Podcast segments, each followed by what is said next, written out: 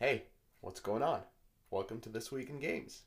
So, just like the last episode, this one is hosted by the game exec Joseph Kim and the corporate strategy MVP Eric Kress. And just like with the last episode, unfortunately, I had to skip this one. Life, work, and writing all those prediction posts, uh, they, they really do take the all the extra time. So, um, today's podcast and today's episode we'll be talking about four different topics. Uh, firstly, the guy's going to talk about Bungie, the developer of Destiny, ditching Activision after eight years. Uh, secondly, they're going to talk about Metro Ex-, Ex- Metro Exodus, great name. Metro Exodus launching only on Epic Store, uh, but you know pre-orders from Steam will be honored. Then they're going to talk about influencer plans uh, that Epic Game Store has visioned. And finally, they're going to tackle, or not tackle, they're going to talk about Apple uh, and Apple's gaming subscription service. Gaming subscription service. That's mouthful. Um, anyways, uh, thank you for reading all those. Um, I assume a lot of you guys read uh, the uh, the prediction posts that I've been posting. Uh, they've been interesting to write, uh, and they have generated a lot of comments. They have generated a lot of traffic. So uh, definitely check out on deconstructoroffun.com uh, the latest predictions, and we'll be coming up with few more uh, regarding RPG games, regarding the battle royale, and regarding card games. And before I let the guys loose, uh, I want to ta- I want to mention uh, Game Refinery. So not only the fact that I've been using Game Refinery and Sensor Tower in conjunction uh, to really analyze the market, um, and, and now just using Great Game Refinery almost daily to, to really see how the market is reacting and the changes in it. But the thing is, I'm I'm still uh, advertising the uh, the VP of Business Development position at Game Refinery. Uh, they are growing rapidly, and they are looking for a person to lead the sales operation. So, really cool gig. Um, the link will be the link to the job will be as as before in the uh, description of this podcast. But you can just go to gamerefinery.com and and careers. I assume it's in careers. Anyways, without further ado, this week in games.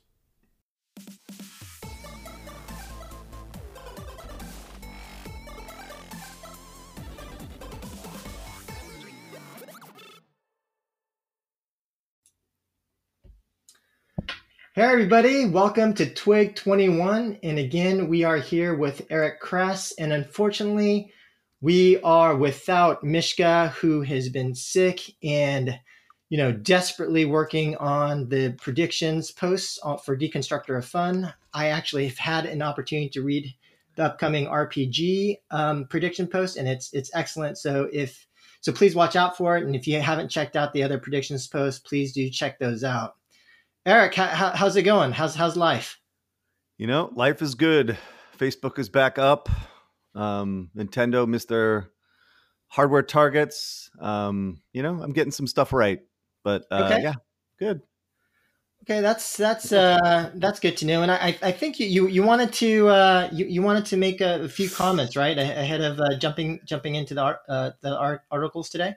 Yeah, I just wanted to I don't know like uh, maybe a clarification or just uh, you know a shout out to these uh, executives that we were trashing a little bit. So it's really easy for us, you know, sitting in the cheap seats to you know throw you know our judgments on what's going on with these companies um but uh you know it, it just really the reality of it is like jo- the job of managing these companies is so complex you know the egos the personalities the politics the investors the licensors et cetera et cetera et cetera make it hurt, really hard to make the right decisions at times. You know i was at ea for seven years and it was frustrating. It's a frustrating place to be because it's like moving the titanic to get things done.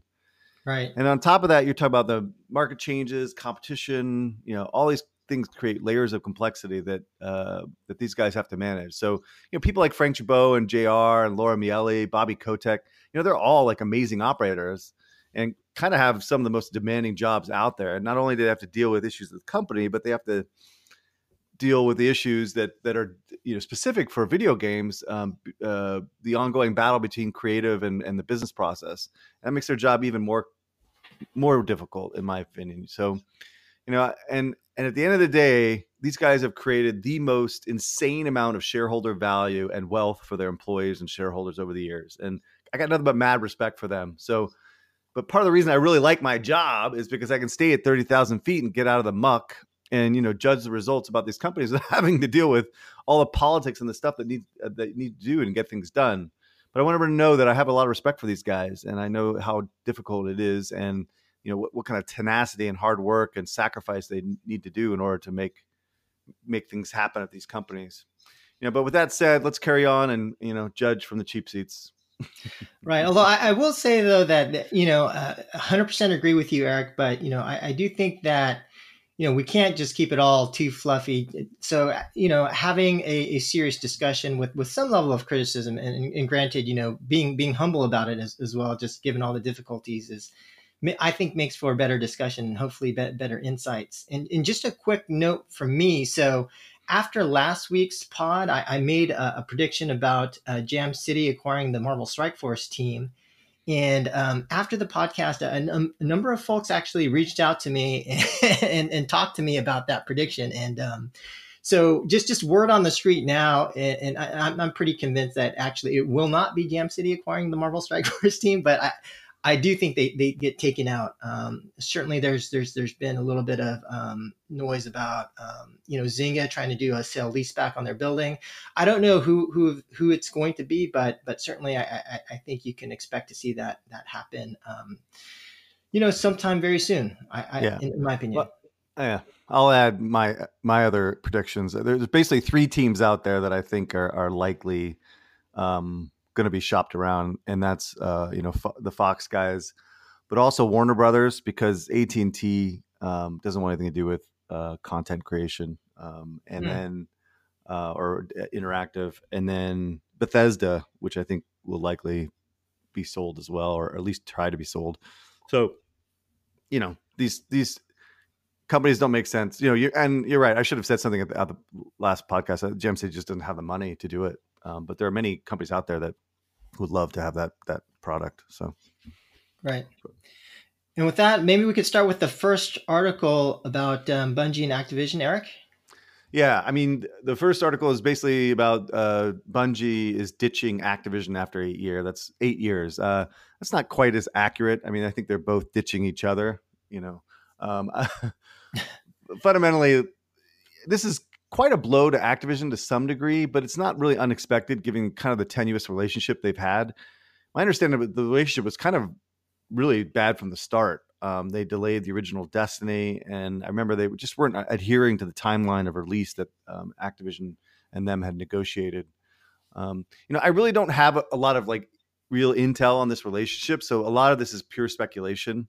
But it seems to me that you know it's a classic battle between business and creative. You know, Activision wanted an evergreen franchise that they could monetize year after year, and Bungie really wanted to create a loot shooter that would engage their fan base. And and these seem similar goals, but the methods of getting there, I think, were quite a bit different between the two companies. Um, frankly, I, I, think they got pretty close. I mean, they created an amazing game. Uh, you know, the story was terrible. The uh, first one, end game was kind of broken, but they really didn't find the right formula until. Um, taken king a, a, year or so later after release of, of Destiny One. But I think by that time, you know, the audience has moved on. So, and then Destiny Two came about, and Destiny Two really, you know, it did fix a lot of what was wrong with Destiny One. I think Activision really wanted to dumb it down to make it more approachable um, and, and reach a broader audience and that kind of alienated the core people that just love to you know optimize against their gear and and you know basically just worry about progression and and and and upgrades and and I can't think of the term, but anyway. Um, but the story was much better than the original. Um, but what happened was Activision really had them on a strict release timing, and, if they had missed that year in which Destiny Two came out, I think the agreement was basically saying that they would lose ownership of the company. So they had to push the game out, and I think it was a little bit too early and not fully baked. Um, there's a lot of lack of new enemies, new features, new activities, and the end game progression was just not fully built. So anyway, the point the point is here is like from my you know my point of view, um, it was pretty clear that this this relationship was going to end. Right, there was a lot of quips from Bungie management, And then when the announcement that NetEase was going to give them $100 million for the next project, I thought, you know, that was kind of the end, that we probably would not see much from Activision and Bungie going forward because now they have a, another stakeholder that's going to be able to invest and build um, new experiences. And net net for uh, uh, I'm a huge fan of Destiny. I've played hundreds of hours of both those games. Um, I think it's actually pretty good news for people like me. Uh, probably will give them some runway to build the product that they really want to build, and again, more flexibility on timing, um, and you know, kind of an escape from the overlord of uh, of Bobby and, and Activision. So that's kind of my take. Got it. And, and sort of, you know, the, the, thing that was interesting, at least for me, was in, in terms of the um, the publishing rights are, are, going back to Bungie. So I, I, wonder how that deal was structured and, and, whether that that hundred million is is all for the next project or, or was part of it to to try and, and buy out um, Activision in, in, terms of the publishing rights. Um, I don't know if you have any perspective on that, Eric. You know, uh, I, I really don't know any of the details on this one. Uh, it, it, felt like far cleaner of a break than you might think. Um, okay. So, but I don't really know. Yeah, and the other interesting part to me was just how active NetEase has been in investing in sort of Western studios and, and technologies. And, and for those in the audience who don't know about NetEase, they, are basically a Beijing-based gaming company, um, amongst other products, but virtually all of their business in China. Um, and they are probably best known by Westerners as, as a company that operates local versions of Blizzard games in China and that developed the, the popular battle royale mobile games Knives Out and Rules of Survival. And so, you know, they develop and operate a number of PC mo- mobile games and are, you know, in China, they're, they're considered one of the top contenders to Tencent for that market. You know, Tencent obviously being the, the, the, the biggest leader. And the big title for them in China is, is called um, Fantasy Westward Journey. And um, at least when I was living in China a few years back, um, working for for a, a mobile gaming company called FunPlus, you know, everywhere I went, like people were were playing Fantasy Westward Journey. So it was a super popular uh, game there in there in China. And you know, in, in terms of investments, it's, it's pretty interesting to see that that uh, NetEase is making pretty big bets. So you know 100 million in bungie last june uh, 50 million in improbable which is the simulated virtual world technology company um, and they were pretty recently in the news for kind of teaming up with epic and getting into fight with unity and it was literally just announced um, on tuesday that NetEase is also investing in Paris-based studio Quantic Dreams, uh, which is the company that's best known for Detroit Become Human and Heavy Rain. So, um, you know, and, and, for for Quantic Dream, it sounds like they're going to make a big push to in, into mobile, but um, certainly interesting. Uh, not not only the um, the uh, at least in, in terms of the article, the relationship between Activision and Bungie, but but you know, kind of the the the other um, party in this, NetEase, and just how active they've been.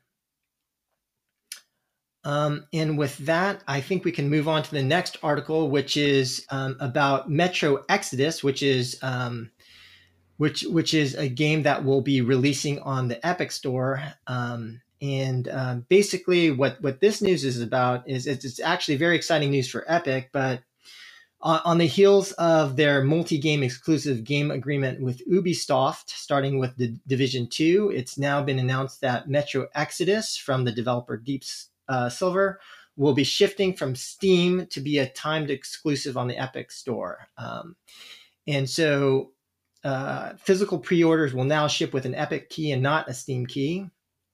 And uh, it sounds like Steam pre-orders will still be honored via Steam, but the pre-order page for Steam was taken down, and so you know, for, so Steam will be honored on on on Steam for anyone who already pre-ordered. And, but but um, you know, currently the the focus is on the Epic Game Store, and uh, I believe that Steam that the game will be available for Steam, but later on in, in, in February of 2020. I think the other interesting part of this news is that um, based on the, the rev share split, because Epic is taking significantly less than Steam, that the retail price for the game dropped from $59.99 on Steam to $50 uh, on the Epic Store. And a pretty interesting quote from um, Deep Silver's uh, CEO Klemens Kundratitz was um, was as follows: So he says Epic's generous revenue terms are a game changer that will allow publishers to invest more into content creation or pass on savings to the players.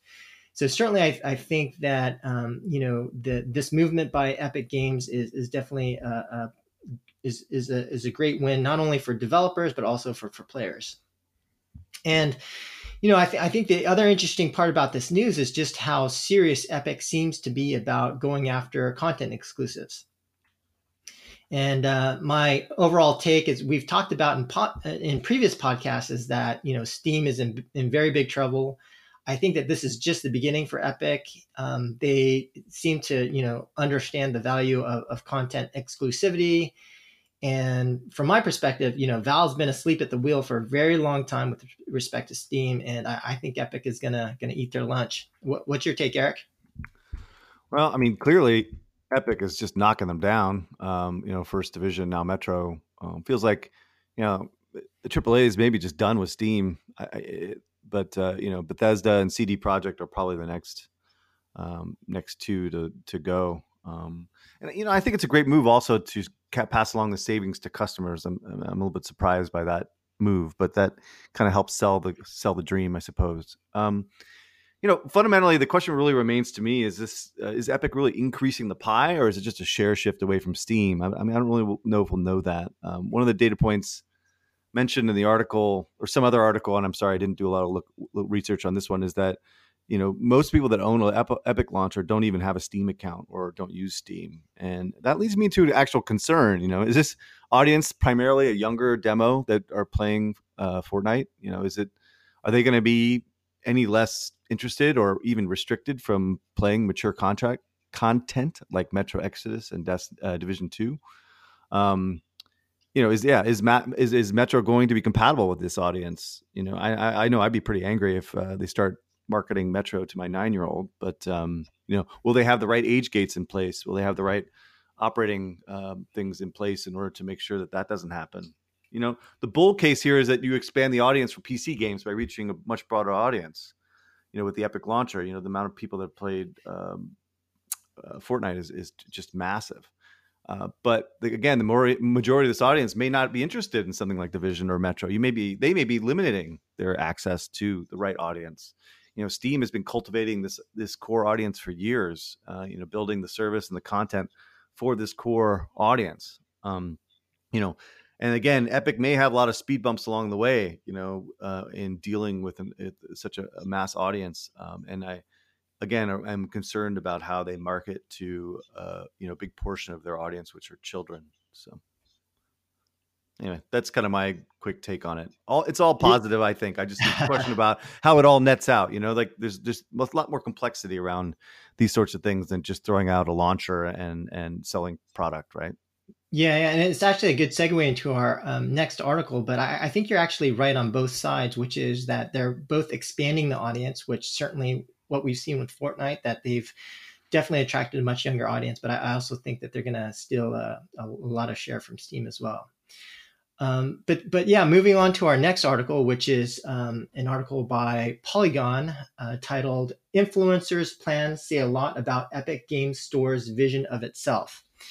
So um, basically, what this article is about, and and I, for me, this was a super cool news item. Um, and, and but for those that don't know, Epic actually had a very cool, very innovative influencer-driven marketing campaign for Fortnite. And now what they're trying to do is to actually generalize this influencer marketing uh, program to the game store via um, what they call a support a creator campaign. And so what this program allows is for influencers to share referral links or to promote their creator tag to get credit for sales of games on the Epic Game Store. Um, and it also allows uh, the program also allows players to donate support to influencers as well.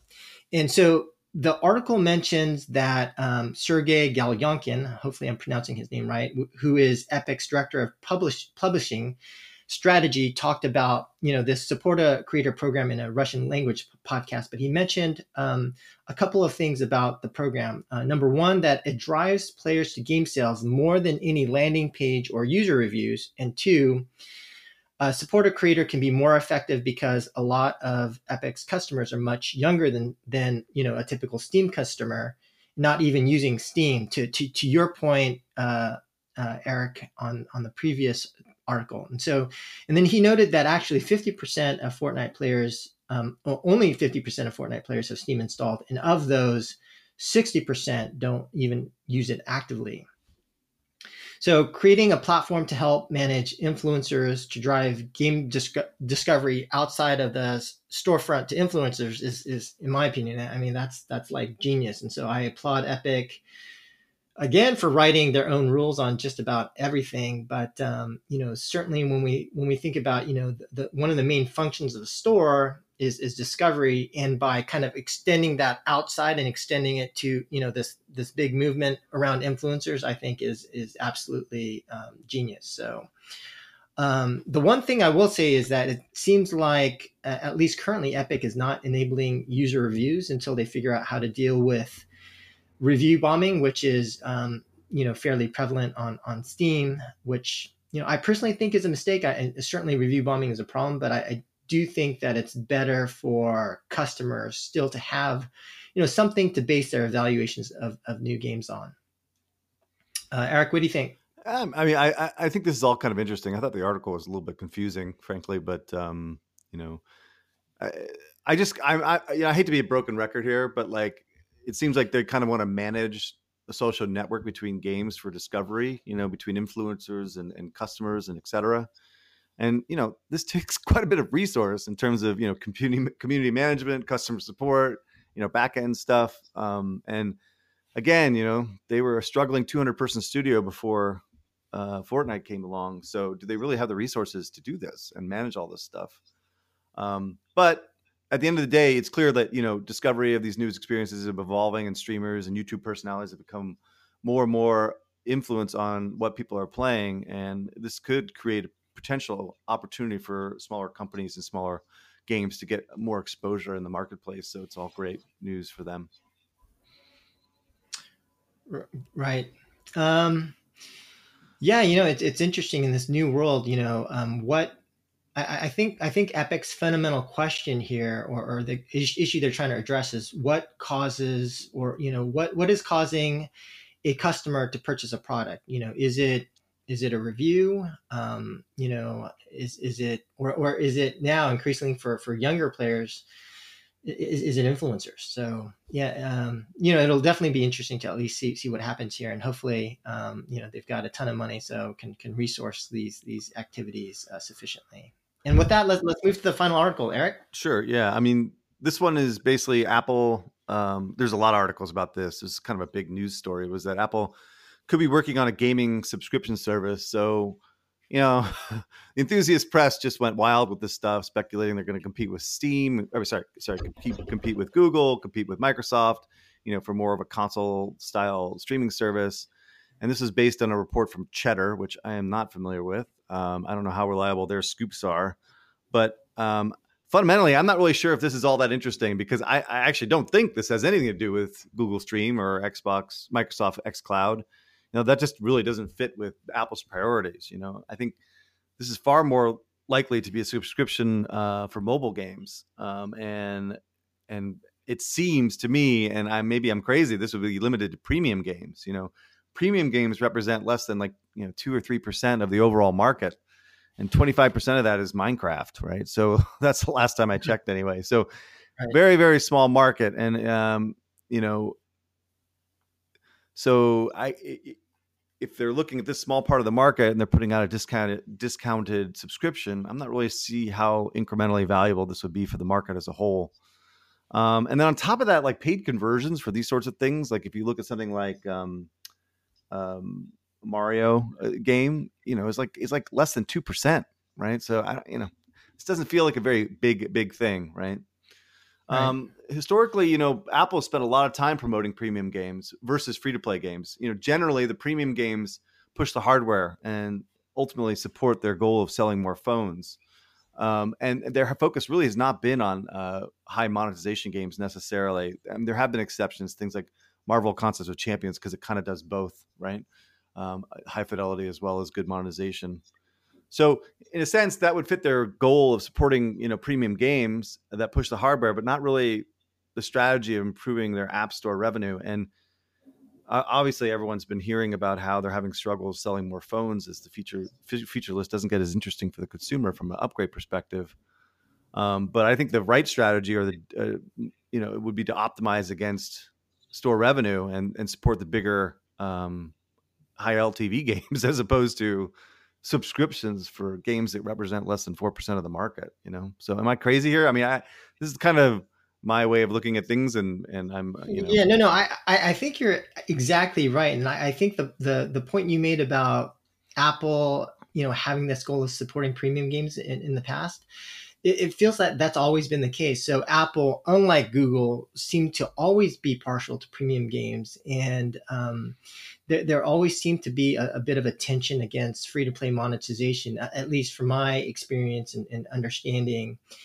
And it, it, seems like, you know, if, if we think about the people and the philosophy behind Apple versus Google, that, that kind of highlights the, the difference there, which is, you know, app, it seems like Apple is, you know, views themselves more as like artists or, or, or being protective of art, whereas Google is more data driven KPIs. You know, what can we do to maximize revenue, for example?